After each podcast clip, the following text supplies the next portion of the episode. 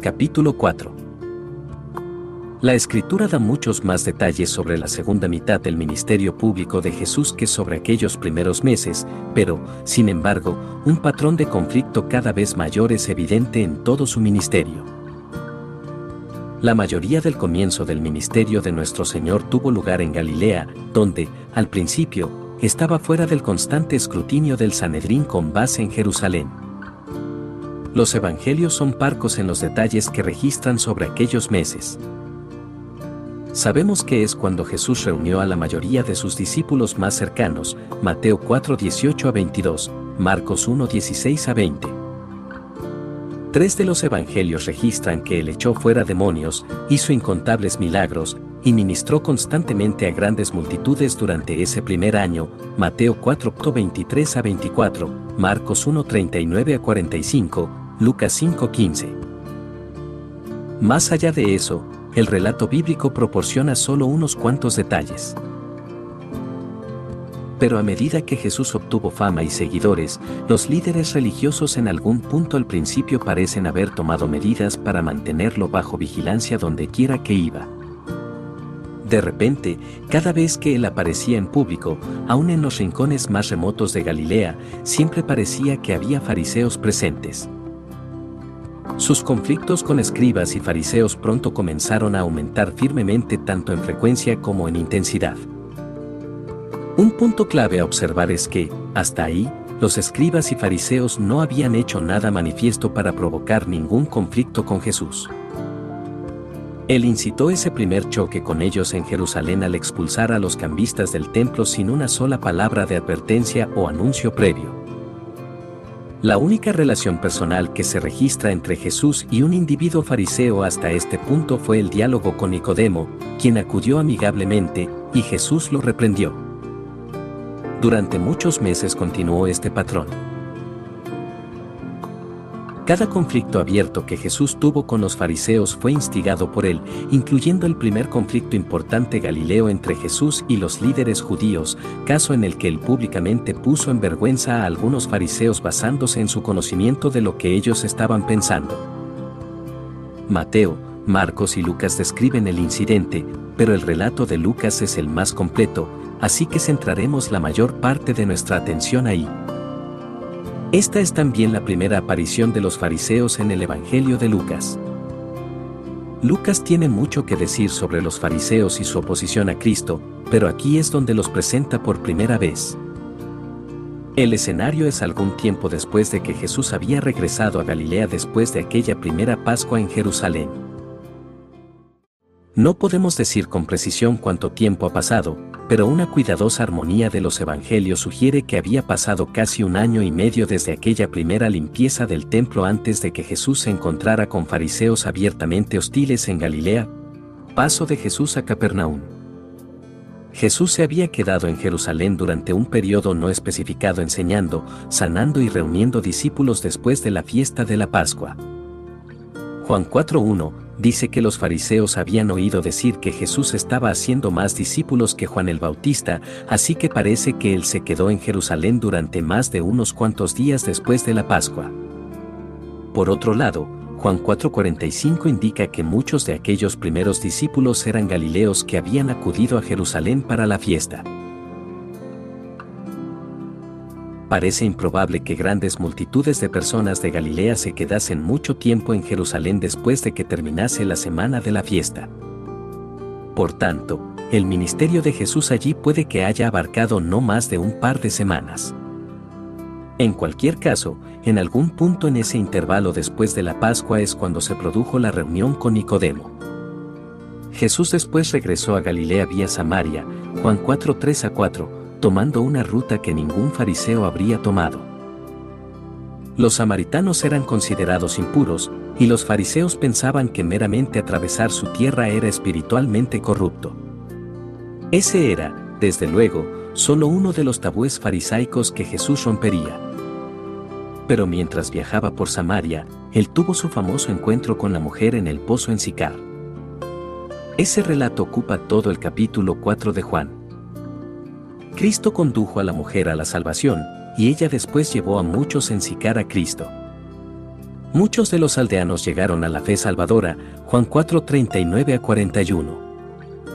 A lo largo de este capítulo, el conflicto de Jesús con los escribas, los fariseos y el Sanedrín es meramente subtexto en la narrativa de Juan. Pero a pesar de ello, se cierne en el trasfondo.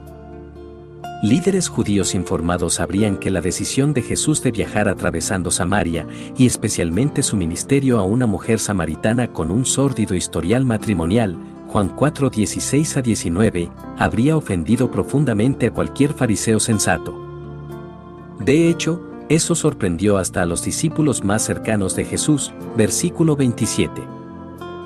Después de dos días de ministerio en Sicar, Jesús finalmente regresó a Galilea versículo 43, a la región donde creció. Debido, sin duda, a los milagros que él hacía donde quiera que iba, su reputación se extendió rápidamente por la región.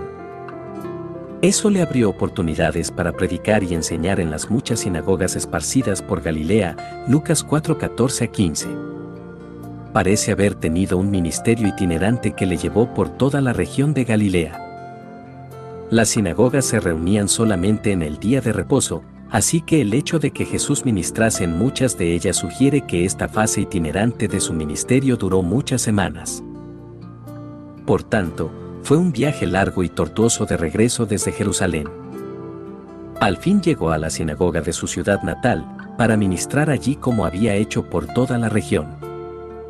Nazaret era una pequeña ciudad rural, así que él habría sido muy conocido prácticamente para todos en la sinagoga allí, habiendo crecido en medio de ellos y asistido a aquella misma sinagoga cada semana de su joven vida.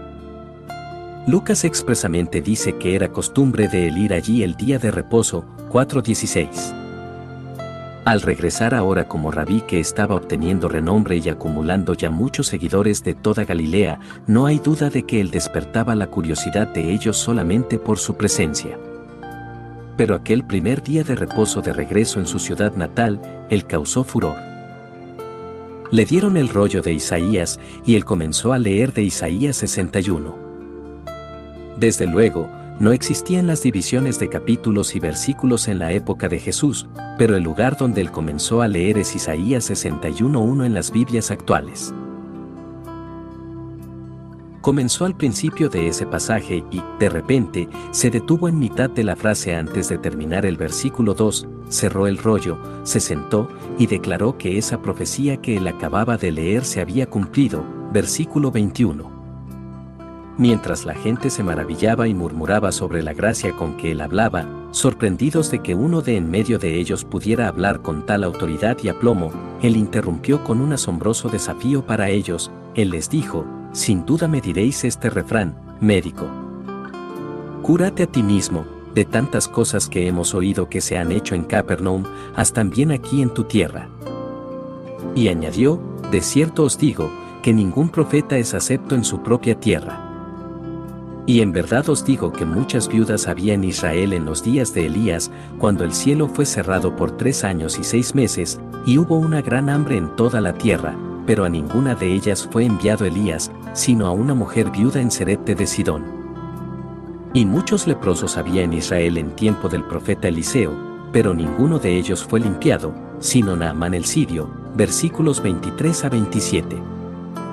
Notemos que él se retrató a sí mismo como un profeta comparable a Elías, un mensajero de Dios ni siquiera aceptado por su propio pueblo.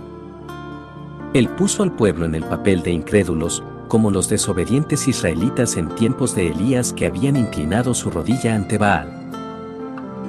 Él habló de la soberanía de Dios al rodear a todo Israel para ministrar a una sola marginada gentil, y dio a entender con fuerza que ellos estaban en el mismo barco que los réprobos israelitas que fueron pasados por alto por el ministerio de Elías.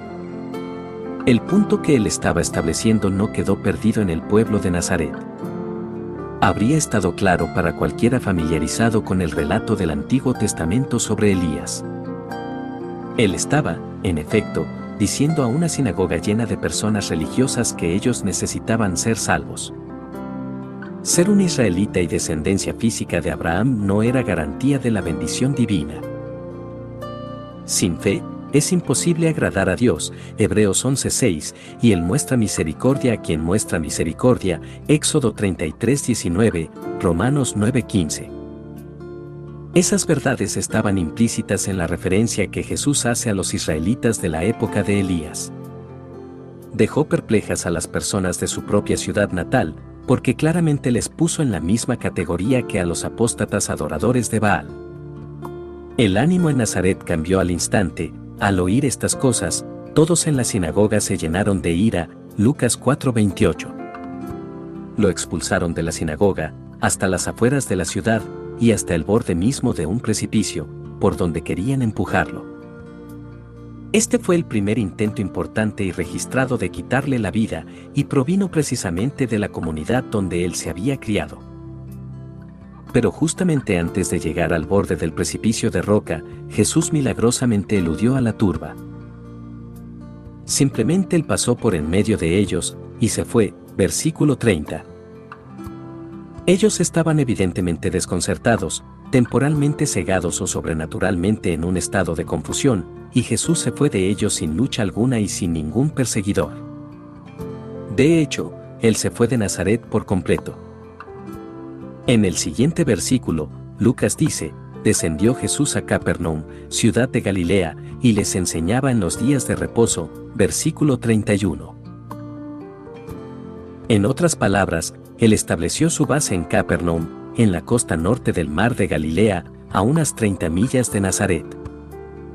Mateo 4:13 dice, y dejando a Nazaret, vino y habitó en Capernaum. Después de esto, cuando leemos una referencia a su ciudad, Mateo 9:1, está hablando de Capernaum. Marcos 2:1 dice que cuando Jesús estaba en Capernaum, estaba en casa. La mayoría de los discípulos más cercanos de Jesús también llamaban casa a Capernaum. Fue allí donde Zebedeo, padre de Santiago y Juan, tuvo su primer negocio de pesca. Fue desde donde Pedro y Andrés fueron llamados. Era, si en algo, una aldea aún más insignificante y oscura que Nazaret, pero estaba perfectamente situada para aquel que se deleita en usar lo necio del mundo escogió Dios, para avergonzar a los sabios, y lo débil del mundo escogió Dios. Para avergonzar a lo fuerte, y lo vil del mundo y lo menospreciado escogió Dios, a fin de que nadie se jacte en su presencia. Primera de Corintios 1 27-29. La reputación de Jesús crece. Pronto, multitudes de personas acudían a Capernaum para ver y oír a Jesús. Estaban sorprendidas por la autoridad con que él enseñaba, Lucas 4:32. Con esa misma autoridad, él expulsaba demonios, versículos 33 a 36, y sanaba a los enfermos, comenzando con la suegra de Pedro, versículos 38 a 42. Comenzaron a llegar multitudes desde toda la región para ser sanadas y liberadas, y él, poniendo las manos sobre cada uno de ellos, los sanaba. Versículo 40. Él tenía que apartarse a un lugar desierto a fin de alejarse de las demandas de las multitudes. Ellos le perseguían incluso hasta allí, y llegando a donde estaba, le detenían para que no se fuera de ellos. Pero él les dijo, es necesario que también a otras ciudades anuncie el Evangelio del reino de Dios, porque para esto he sido enviado versículos 42 a 43. Por tanto, con Capernaum como su base, él continuó el ministerio que había comenzado antes de aquel tumultuoso día de reposo en Nazaret, ministrando en sinagogas por toda Galilea. Multitudes continuaban siguiendo a Jesús donde quiera que iba. Eran tan grandes y tan aplastantes en las costas de Galilea que la única forma en que Jesús podía predicarles sin estar totalmente rodeado y tragado por un mar de humanidad era sentado en una barca dando su enseñanza alejado de la costa.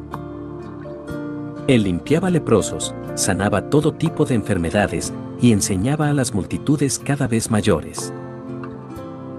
Ya que nunca hubo una enfermedad que él no pudiera curar ni una persona poseída a la que no pudiera liberar, las multitudes seguían creciendo y buscaban a Jesús más agresivamente que nunca.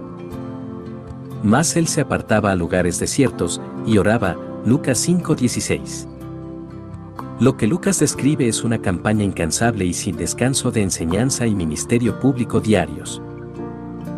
Las multitudes seguían a Jesús constantemente, diariamente, desde el amanecer hasta el atardecer.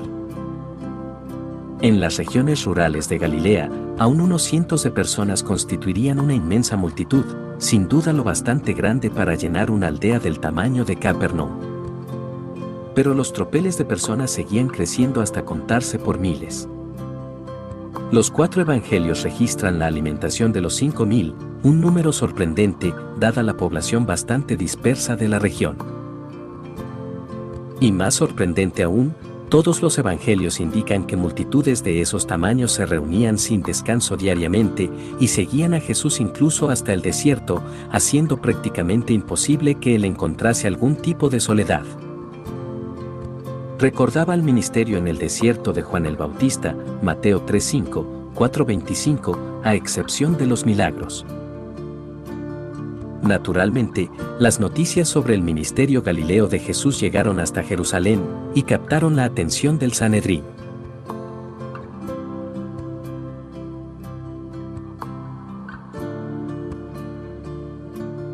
Entran los fariseos.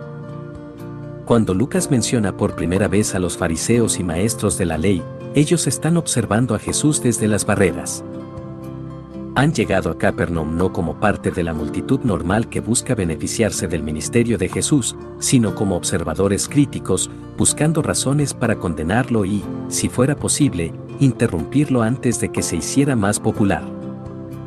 Está claro que ellos habían hecho estos planes con antelación, porque aconteció un día que él estaba enseñando, y estaban sentados los fariseos y doctores de la ley, los cuales habían venido de todas las aldeas de Galilea, y de Judea y Jerusalén, Lucas 5:17. Jesús estaba en Capernaum, en una casa. Marcos parece sugerir que era la casa donde Jesús mismo vivía, Marcos 2.1.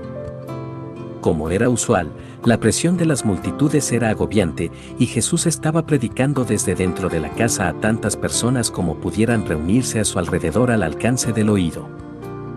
Marcos describe la escena, e inmediatamente se juntaron muchos, de manera que ya no cabían ni aún a la puerta, y les predicaba la palabra, capítulo 2. Lucas añade, y el poder del Señor estaba con él para sanar, Lucas 5:17. Aquí hay un patrón que observaremos en casi todas las confrontaciones entre Jesús y los fariseos, de un modo u otro, la deidad de Él está siempre en el núcleo del conflicto. Es como si Él deliberadamente los provocase con afirmaciones, frases o actos a los que Él sabe que ellos pondrán objeciones, y entonces Él usa el conflicto resultante para demostrar que toda la autoridad que Él afirmaba tener ciertamente le pertenece. En esta ocasión, el asunto en juego era el perdón de pecados. Recordemos que Jesús había estado realizando sanidades públicas durante varias semanas por toda Galilea. No había duda alguna sobre su capacidad para sanar cualquier enfermedad o liberar a los oprimidos espiritualmente de cualquier tipo de atadura demoníaca. Demonios y enfermedades por igual huían ante la palabra de Él, a veces hasta ante su presencia. Y donde quiera que entraba, en aldeas, ciudades o campos, ponían en las calles a los que estaban enfermos, y le rogaban que les dejase tocar siquiera el borde de su manto, y todos los que le tocaban quedaban sanos. Marcos 6:56. En las propias palabras de Jesús, esto era la prueba de todas sus afirmaciones y la confirmación de toda su enseñanza. Ciegos ven, los cojos andan, los leprosos son limpiados, los sordos oyen, los muertos son resucitados, y a los pobres es anunciado el Evangelio, Lucas 7:22. En este día en particular, sin embargo, se presentó a Jesús un caso difícil, una trágica e incurable aflicción tan debilitante que el hombre enfermo tuvo que ser llevado en una camilla por otros cuatro hombres.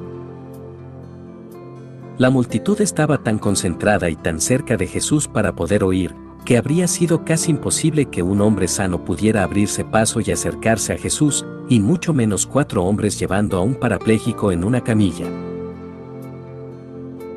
Ahí había un hombre que necesitaba sanidad tan desesperadamente que otros cuatro, quizá amigos y vecinos, posiblemente hasta familiares, se habían tomado todas esas molestias para llevarlo hasta Capernaum a fin de buscar ayuda de este sanador del que todos habían oído. Pero cuando llegaron allí, no había esperanza de ni siquiera ver a Jesús, porque las multitudes espiritualmente moribundas en esencia le tenían entre barricadas en la casa, desde la cual apenas se podía oír su voz enseñando. Bien puede ser que el perdón fuera precisamente el tema del que él enseñaba. El asunto estaba, sin duda, en el aire. Inmediatamente antes de esto, después de enseñar desde la barca de Pedro, Jesús le había dicho a Pedro que se fuera a lo profundo y lanzara sus redes, Lucas 5:4. Para cualquier pescador, esa estrategia parecería una necedad. Los peces se pescaban mejor por la noche, en aguas no profundas, mientras comían. Pedro había estado toda la noche pescando y no había obtenido nada, versículo 5.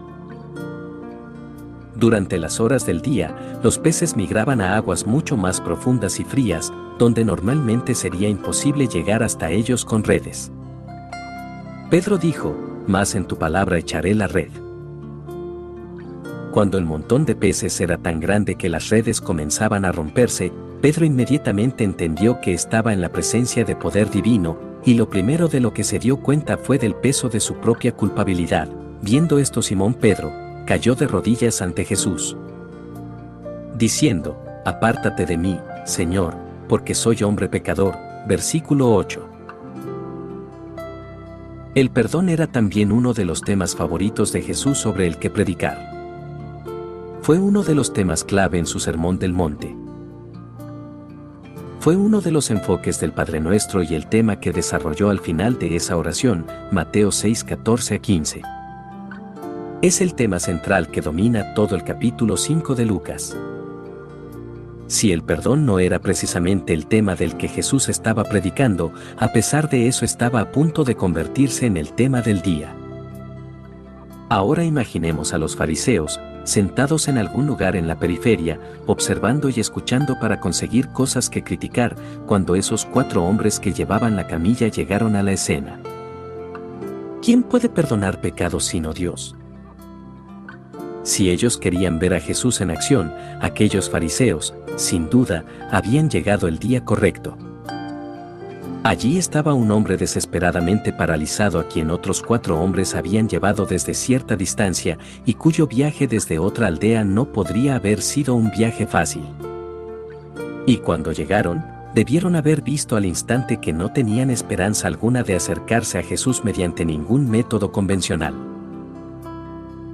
Aun si esperaban hasta que Jesús se fuera de la casa, las multitudes eran demasiado grandes y estaban demasiado electrizadas para hacer espacio y que cinco hombres entraran y llegaran hasta el centro de la vasta multitud que rodeaba a Jesús donde quiera que él iba. El hecho de que el hombre fuese llevado en una camilla en lugar de sentado en algún tipo de carro sugiere que probablemente fuese cuadripléjico, con todos sus miembros totalmente paralizados, quizá como resultado de alguna lesión en su cuello. Él era un clásico objeto de lección acerca de la condición caída del ser humano. Era incapaz de moverse, apoyado totalmente sobre la misericordia y la bondad de otras personas, completamente impotente para hacer ninguna cosa por sí mismo. Era una enfermedad que requeriría un verdadero y obvio milagro para poder sanar. No era como las enfermedades invisibles, dolor de espalda, migrañas y dolores de estómago, que con frecuencia vemos curadas por personas que afirman poseer dones de sanidad en la actualidad.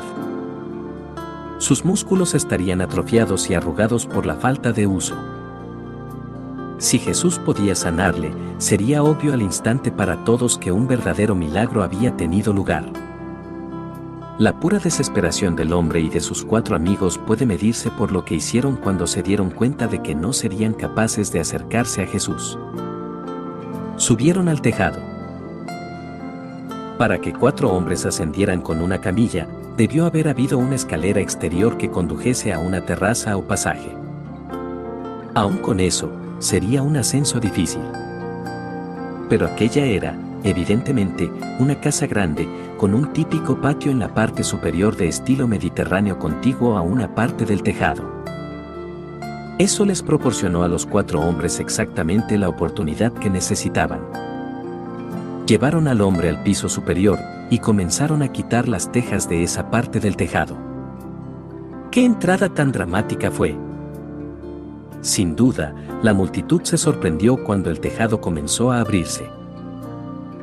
El agujero en el tejado tenía que ser lo bastante grande para el hombre y la camilla, lo cual probablemente significara que tuvieran que quitar con cuidado no solo las tejas exteriores sino también parte del enrejado inferior que sostenía las tejas.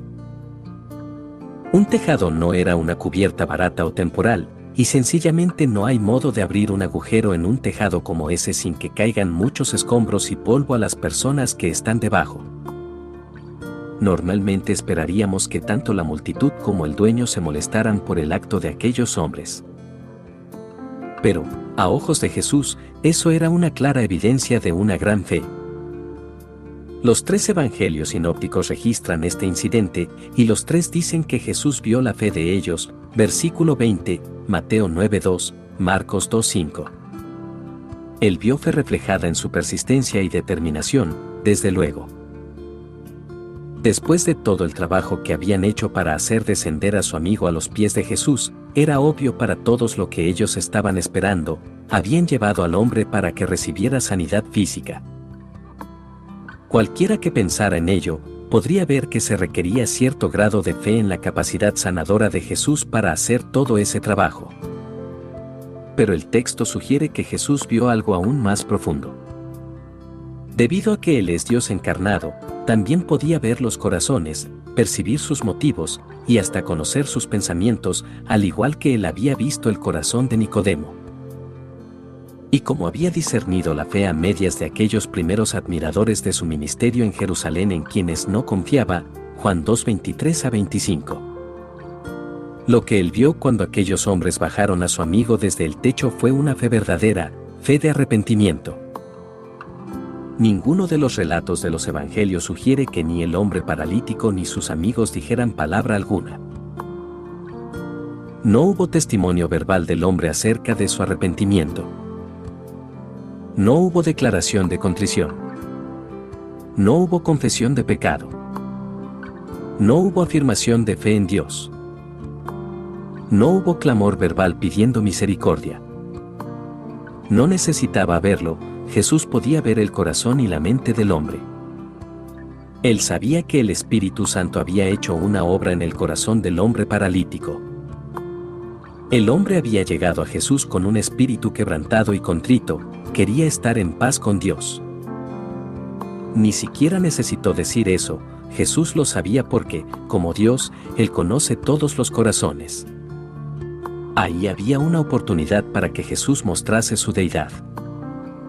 Todos podían ver la aflicción del hombre, solo Jesús podía ver su fe. Sin ningún comentario ni del paralítico que estaba a los pies de Jesús ni de los cuatro hombres que miraban por el agujero en el tejado, Jesús se giró hacia el paralítico y dijo, Hombre, tus pecados te son perdonados. Versículo 20. Él le perdonó gratuitamente, le justificó plenamente. Con esas palabras, los pecados del hombre fueron borrados de su cuenta, eliminados de los libros divinos. Sobre su propia autoridad personal, Jesús al instante absolvió a aquel hombre para siempre de toda la culpabilidad de todos sus pecados. Con esa afirmación, Jesús dio a los escribas y fariseos exactamente lo que ellos estaban esperando, una oportunidad de acusarle. Y no nos equivoquemos, las palabras de Jesús al paralítico serían profundamente desconcertantes para la religión de los fariseos se mire como se mire. En primer lugar, si él no era Dios encarnado, sin duda sería el colmo mismo de la blasfemia que él pretendiese tener autoridad para perdonar pecados. En segundo lugar, la religión de los fariseos estaba fuertemente orientada hacia las obras, por tanto, según su punto de vista, el perdón había que ganárselo. Era impensable para ellos que el perdón pudiera otorgarse inmediata e incondicionalmente solo por la fe. Según Mateo, algunos de los escribas que estaban allí reaccionaron enseguida, Mateo 9:3. Pero curiosamente, en esta ocasión no se levantaron y gritaron una protesta verbal seguía siendo bastante pronto en el ministerio de Jesús, y ellos constituían una minoría lo bastante pequeña junto a esa multitud en la propia comunidad de Jesús, así que su reacción inicial parece sorprendentemente suave. Si su sorpresa se mostró de algún modo, fue solamente en sus caras. Lucas dice que ellos comenzaron a cavilar, diciendo, ¿quién es este que habla blasfemias? ¿Quién puede perdonar pecados sino solo Dios? 5.21 Mateo deja claro que ellos dijeron estas cosas dentro de sí, 9.3. Marcos dice igualmente, estaban allí sentados algunos de los escribas, los cuales cavilaban en sus corazones, porque habla este así. Blasfemias dice. ¿Quién puede perdonar pecados, sino solo Dios? Marcos 2, 6 a 7. En sus mentes, colectivamente todos ellos pensaban lo mismo. Esto es una blasfemia de la peor clase. ¿Quién sino Dios puede legítimamente perdonar pecados? La pregunta era meramente retórica, ellos no se preguntaban realmente cuál podría ser la respuesta. Sabían muy bien que nadie puede perdonar pecados excepto Dios. Su doctrina en ese punto era lo bastante sana. Nosotros podemos perdonar individualmente errores hechos contra nosotros en cuanto a lo que respecta a nuestras afirmaciones de justicia, pero no tenemos la autoridad de absolver a nadie de culpa delante del trono de Dios. Ningún hombre puede hacer eso. Ningún sacerdote puede hacer eso. Nadie puede hacer eso sino solamente Dios.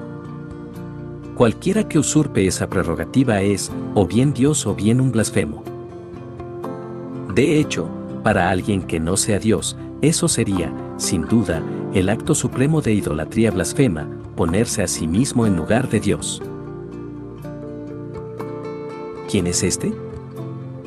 Jesús se había puesto deliberadamente a sí mismo en el centro de un escenario que obligaría a todos los observadores a dar un veredicto sobre él. Eso es cierto no solo de las personas que fueron testigos presenciales en Capernaum aquel día, sino también de quienes simplemente lean este relato en la Escritura. Y la elección es clara. Hay solo dos posibles conclusiones a que podemos llegar con respecto a Cristo, Él es Dios encarnado, o es un blasfemo y un fraude no hay terreno neutral, y esa es precisamente la situación a la cual Jesús apuntaba. Hay muchas personas en la actualidad que quieren tratar con condescendencia a Jesús diciendo que Él era una buena persona, un destacado líder religioso, un importante profeta, un profundo ético, un modelo de integridad, bondad y decencia, un gran hombre, pero solo un mero hombre y no Dios encarnado pero este episodio en su ministerio público es suficiente para borrar esa opción de la lista de posibilidades. Él, o es Dios o es el blasfemo supremo. Él borró a propósito cualquier alternativa media posible. Jesús no riñó a los fariseos por pensar que solo Dios puede perdonar el pecado. Ellos no estaban equivocados en eso ni tampoco descartó él su preocupación como un mal entendimiento de cuál era su intención. Eso es lo que habría hecho si él fuese realmente un buen hombre sin reclamar tener ninguna autoridad especial para perdonar el pecado o justificar a los pecadores. Si ese fuera el caso, él debiera haber dicho de inmediato, un momento, un momento. Ustedes me han entendido mal. No estoy diciendo que yo puedo perdonar al hombre, sencillamente quiero decir que Dios perdonará al hombre. Cualquier hombre bueno, noble y piadoso querría corregir tal idea errónea y aclarar las cosas afirmando que solamente Dios puede perdonar el pecado. Él no hizo nada de eso. En cambio, los reprendió por pensar mal acerca de él, Mateo 9:4. Ellos estaban equivocados al suponer lo peor sobre él cuando, de hecho, él ya había mostrado con frecuencia el poder de Dios de modo convincente y públicamente al sanar enfermedades que nadie sino Dios podía sanar y al expulsar demonios sobre los cuales solamente Dios tiene poder. En lugar de pensar, ningún mero hombre puede perdonar el pecado. Él acaba de blasfemar, debieran haberse preguntado, ¿puede ser posible que este no sea un mero hombre? Los tres evangelios sinópticos subrayan que Jesús leía los pensamientos de ellos, Mateo 9:4, Marcos 2.8, Lucas 5:22.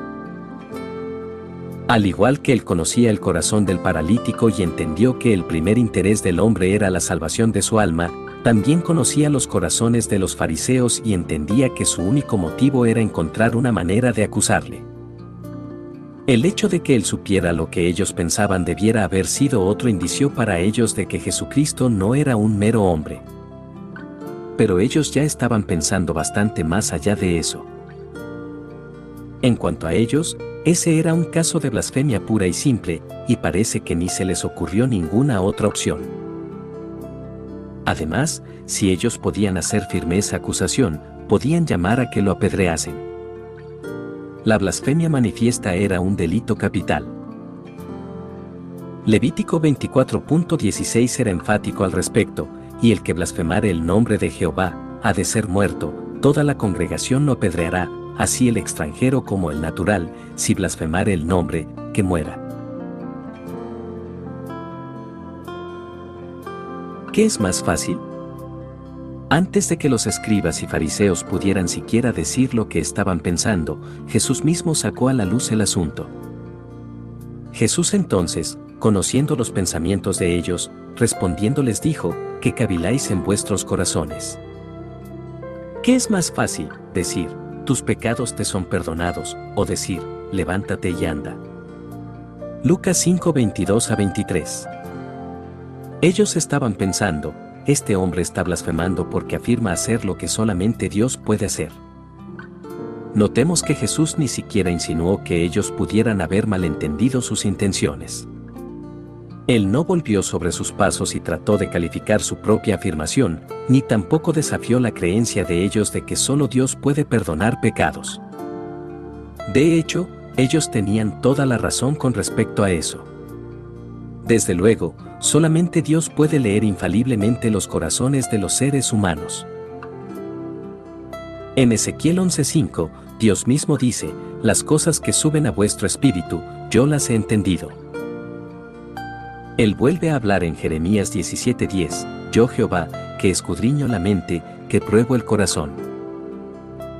Ningún ser humano tiene la capacidad de ver perfectamente en la mente de otro. Porque Jehová no mira lo que mira el hombre, pues el hombre mira lo que está delante de sus ojos, pero Jehová mira el corazón. Primera de Samuel 16:7. Jesús acababa de mostrar conocimiento de la mente del paralítico y de los propios pensamientos secretos de ellos acerca de él. ¿No debería haberles hecho eso detenerse y reflexionar sobre quién era esa persona con quien estaban tratando? Eso es precisamente lo que Jesús les estaba desafiando a considerar. Él propuso una prueba sencilla, que es más fácil, decir, tus pecados te son perdonados, o decir, levántate y anda. Lucas 5:23 aunque sin duda es verdad que solo Dios puede perdonar pecados, es igualmente verdad que solo Dios puede hacer el tipo de milagro regenerativo necesario para restaurar los músculos atrofiados y los huesos quebradizos de un cuadripléjico y curarlos en un solo segundo. A fin de que él pudiera literalmente levantarse y caminar. La pregunta no era si Jesús podía mejorar a este hombre, sino si él podía al instante sanarlo. Aún con los mejores métodos de la medicina moderna, si resulta que alguien recupera la capacidad de moverse tras sufrir una lesión catastrófica del tipo que causa parálisis grave. Normalmente son necesarios meses de terapia para que la mente vuelva a descubrir cómo enviar señales precisas mediante el nervio dañado a los miembros discapacitados. Sin importar cuánto tiempo habría estado paralizado este hombre, podríamos esperar al menos que necesitase algún tiempo para aprender a caminar de nuevo. Pero las sanidades de Jesús siempre se saltaban esa terapia. Personas ciegas de nacimiento recibían no solo la vista sino también la capacidad instantánea de dar sentido a lo que veían, Juan 9.1 a 38, Marcos 8.24 a 25. Cuando Jesús sanaba a una persona sorda, inmediatamente también sanaba el impedimento del habla, sin requerir terapia alguna, Marcos 7:32 a 35. Siempre que él sanaba a personas cojas, les daba no solo tejido muscular regenerado sino también la fuerza y la destreza para tomar sus lechos y andar, Mateo 9:6, Marcos 2:12. Me resulta irónico que cuando los sanadores de la fe y los charlatanes carismáticos en la actualidad afirman sanar a personas, el paciente normalmente se cae inmóvil o con convulsiones incontrolables. Las sanidades de Jesús tenían exactamente el efecto contrario. Hasta un hombre enfermo y acostado durante 38 años pudo inmediatamente tomar su lecho e irse caminando, Juan 5, 6 a 9. Eso era justamente lo que este hombre necesitaba, un acto de poder divino y creativo como solamente Dios puede hacer. Notemos con atención la forma en que Jesús expresó su pregunta, ¿qué es más fácil decir? Él estaba tocando su proceso de pensamiento. Ellos estaban indignados porque él le había otorgado perdón a ese hombre. Ellos nunca habían desafiado su derecho a sanar. Obviamente, tanto perdón como sanidad es imposible que algún mero hombre los haga.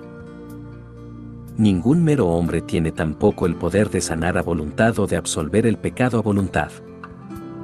La sanidad es realmente una metáfora perfecta del perdón a ese respecto. De hecho, las dos cosas son inseparables, porque la enfermedad es un resultado de la maldición producida sobre la creación a causa del pecado.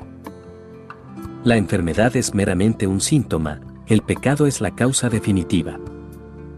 Eso no es sugerir que toda enfermedad sea la consecuencia inmediata de un pecado concreto, desde luego.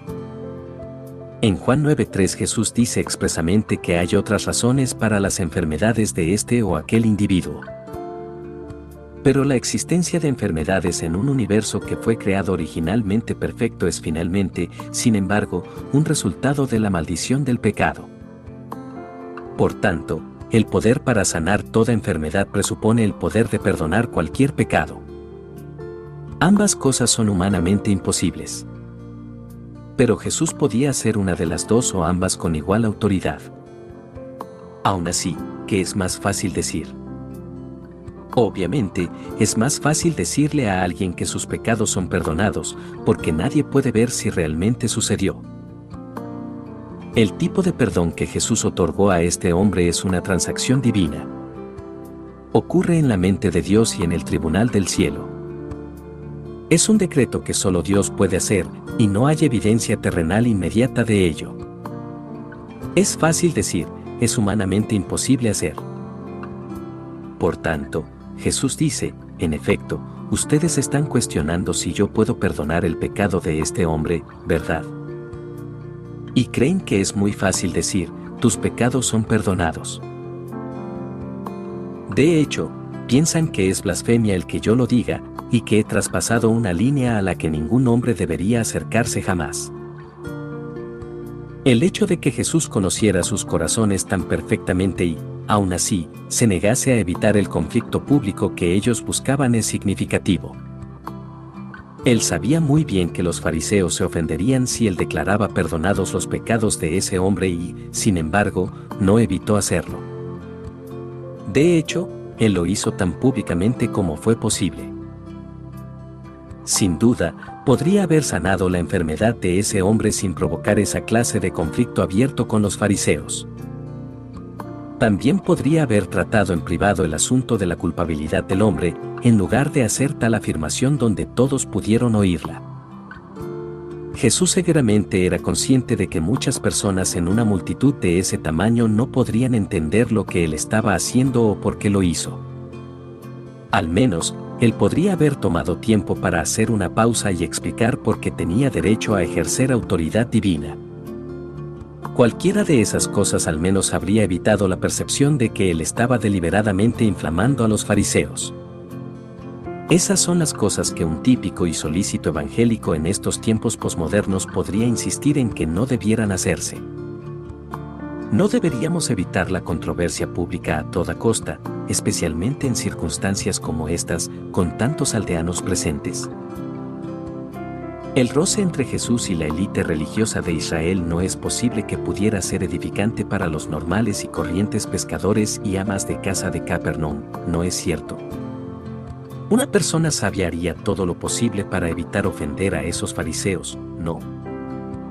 ¿Qué posible bien podría provenir de convertir la liberación de ese hombre en un teatro de controversia pública? Pero Jesús no tenía tales escrúpulos.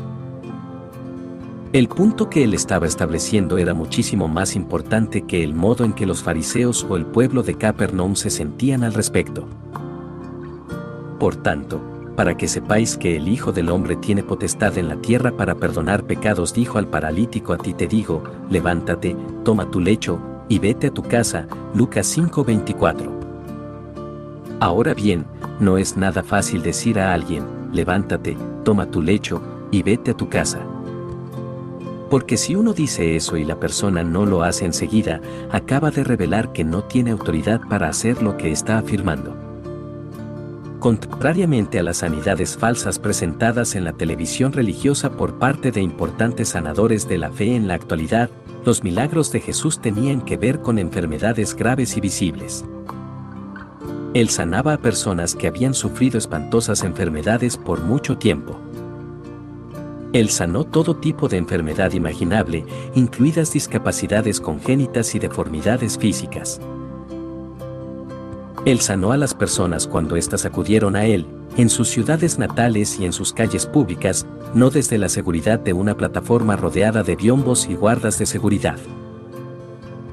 Él hizo incontables sanidades, muchas más de las que se describen concretamente en la Escritura, Juan 21-25, sanando a todo aquel que acudía a Él en busca de alivio de cualquier enfermedad, Mateo 4-24, 12-15, 19-2, Marcos 6-56, Lucas 6, 18 a 19.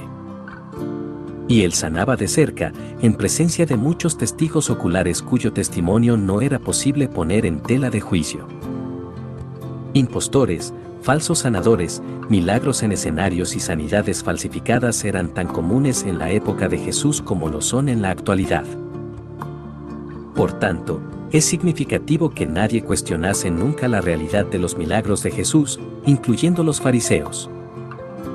Ellos siempre le atacaban por otros motivos. Cuestionaban la fuente de su poder, le acusaban de sanar ilegítimamente en día de reposo. Sin duda, hubieran afirmado que él solamente usaba la prestidigitación si pudiera haberse establecido un caso creíble para esa acusación. Pero nada en el relato de los evangelios sugiere que los fariseos ni ninguna otra persona tratasen nunca de acusarle de falsedad. ¿Cómo podrían, dada la naturaleza y la abundancia de sus milagros? Ahora bien, toda su reputación giraba en torno a una imposibilidad. Él demostraría del modo más gráfico posible que tiene autoridad para hacer lo que solamente Dios puede hacer. Los críticos silenciados. El relato de Lucas es notable por su clara simplicidad. El estilo de redacción refleja lo asombroso de lo repentino del milagro. Todo desde este punto en adelante en la narrativa sucede con tanta rapidez que Lucas lo cubre todo en dos breves versículos. Del paralítico, Lucas dice, al instante, levantándose en presencia de ellos y tomando el lecho en que estaba acostado, se fue a su casa, glorificando a Dios. 5.25 sucedieron muchas cosas en ese único instante. Los huesos del hombre, frágiles por la falta de uso, se endurecieron perfectamente, sus músculos recuperaron al momento la plena fuerza y funcionalidad, sus articulaciones y tendones se volvieron firmes y móviles. Todos los elementos de su fisiología que estaban atrofiados fueron regenerados. Su sistema nervioso volvió a encenderse y de inmediato se volvió plenamente funcional neuronas que hace mucho tiempo habían dejado de sentir nada volvieron a la vida instantáneamente. En un momento él no sentía nada en aquellas extremidades inútiles, al siguiente momento sentía toda la fuerza y la energía que llega con una salud perfecta. Brazos que un minuto antes habían necesitado ser llevados por cuatro hombres y una camilla, de repente eran capaces de transportar a casa esa camilla. La partida del hombre parece horriblemente abrupta. Pero el mandato de Jesús consistió en tres sencillos imperativos, levántate, toma tu lecho, y vete a tu casa versículo 24. Y eso es precisamente lo que el hombre hizo. Si se detuvo para dar gracias a Jesús, no se detuvo por mucho tiempo. Sabemos con seguridad que él estaba profundamente agradecido, pero también estaba comprensiblemente deseando llegar a su casa y mostrar a sus seres queridos lo que Dios había hecho por él. Lucas no dice a qué distancia estaba su casa, pero debió de haber sido una buena caminata. Y aquí es donde vemos su profunda gratitud, durante todo el camino él se fue glorificando a Dios, versículo 25. La Biblia a veces quita importancia a las cosas obvias, glorificando a Dios. Eso es lo que los ángeles hicieron en el cielo cuando anunciaron el nacimiento del Mesías, Lucas 2, 14 a 15. Es fácil imaginar a este hombre corriendo, saltando, aplaudiendo y danzando durante todo el camino hasta su casa. Si sus cuatro amigos fueron con él, probablemente lo sobrepasó a todos. Ellos debieron de estar un poco fatigados de transportarlo hasta Capernaum, él acababa de renacer, tenía un vigor nuevo, y fue liberado de toda carga que había soportado excepto aquella camilla ahora inútil. Glorificando a Dios también habría implicado bastante ruido, risas, gritos y cantar aleluyas. Me imagino que él apenas podría esperar a llegar a la puerta de su casa, abrirla con un grito de alegría, entrar con sus nuevos brazos totalmente abiertos y celebrar su nueva sanidad con su esposa, sus hijos o cualquier familiar que él tuviera en su casa. Pero la mejor parte no fue que él pudiera irse saltando a su casa, la mejor parte fue que él fue limpiado de su pecado. No sé qué era lo que se había atrevido a esperar cuando él y los cuatro antiguos portadores partieron aquella mañana, pero estoy bastante seguro de que él no esperaba todo lo que obtuvo. Todos sus pecados fueron perdonados y había sido creado de nuevo. No es sorprendente que él glorificara a Dios. El milagro tuvo un efecto correspondiente en el pueblo de Capernaum. Y todos, sobrecogidos de asombro, glorificaban a Dios, y llenos de temor, decían, hoy hemos visto maravillas, versículo 26.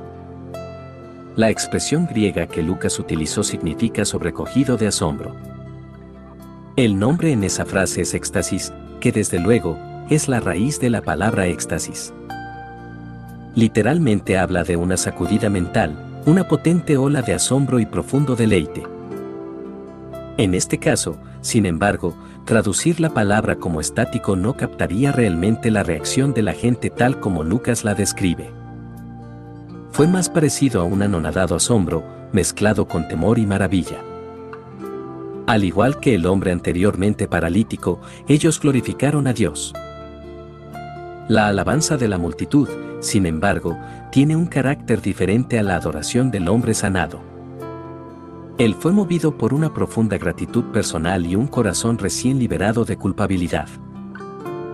Ellos simplemente estaban asombrados ante lo extraño de lo que habían visto. Sabemos por acontecimientos subsiguientes que la mayoría de la admiración de Capernaum por Jesús resultaría ser un voluble tipo de estima. Muchos en aquella multitud eran discípulos tibios y parásitos que rápidamente se alejaron cuando la enseñanza de Jesús se volvió más difícil. Pero más peculiar es el hecho de que Lucas no dice nada más sobre los fariseos.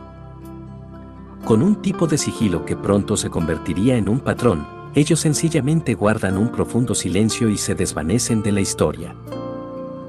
El hombre que fue sanado regresó por un camino, glorificando a Dios y regocijándose en su recién hallado manto de justicia. Los líderes religiosos de Israel se escabulleron en la dirección contraria, silenciosamente furiosos, resentidos de que Jesús hubiera declarado perdonado al paralítico, incapaces siquiera de regocijarse en la buena fortuna del hombre. Y silenciosamente maquinando su siguiente intento de desacreditar a Jesús. Sabemos que esa fue su respuesta porque, cuando vuelven a aparecer, estarán un poco más enojados, un poco más ejercitados, y mucho menos abiertos a considerar seriamente las afirmaciones de Jesús.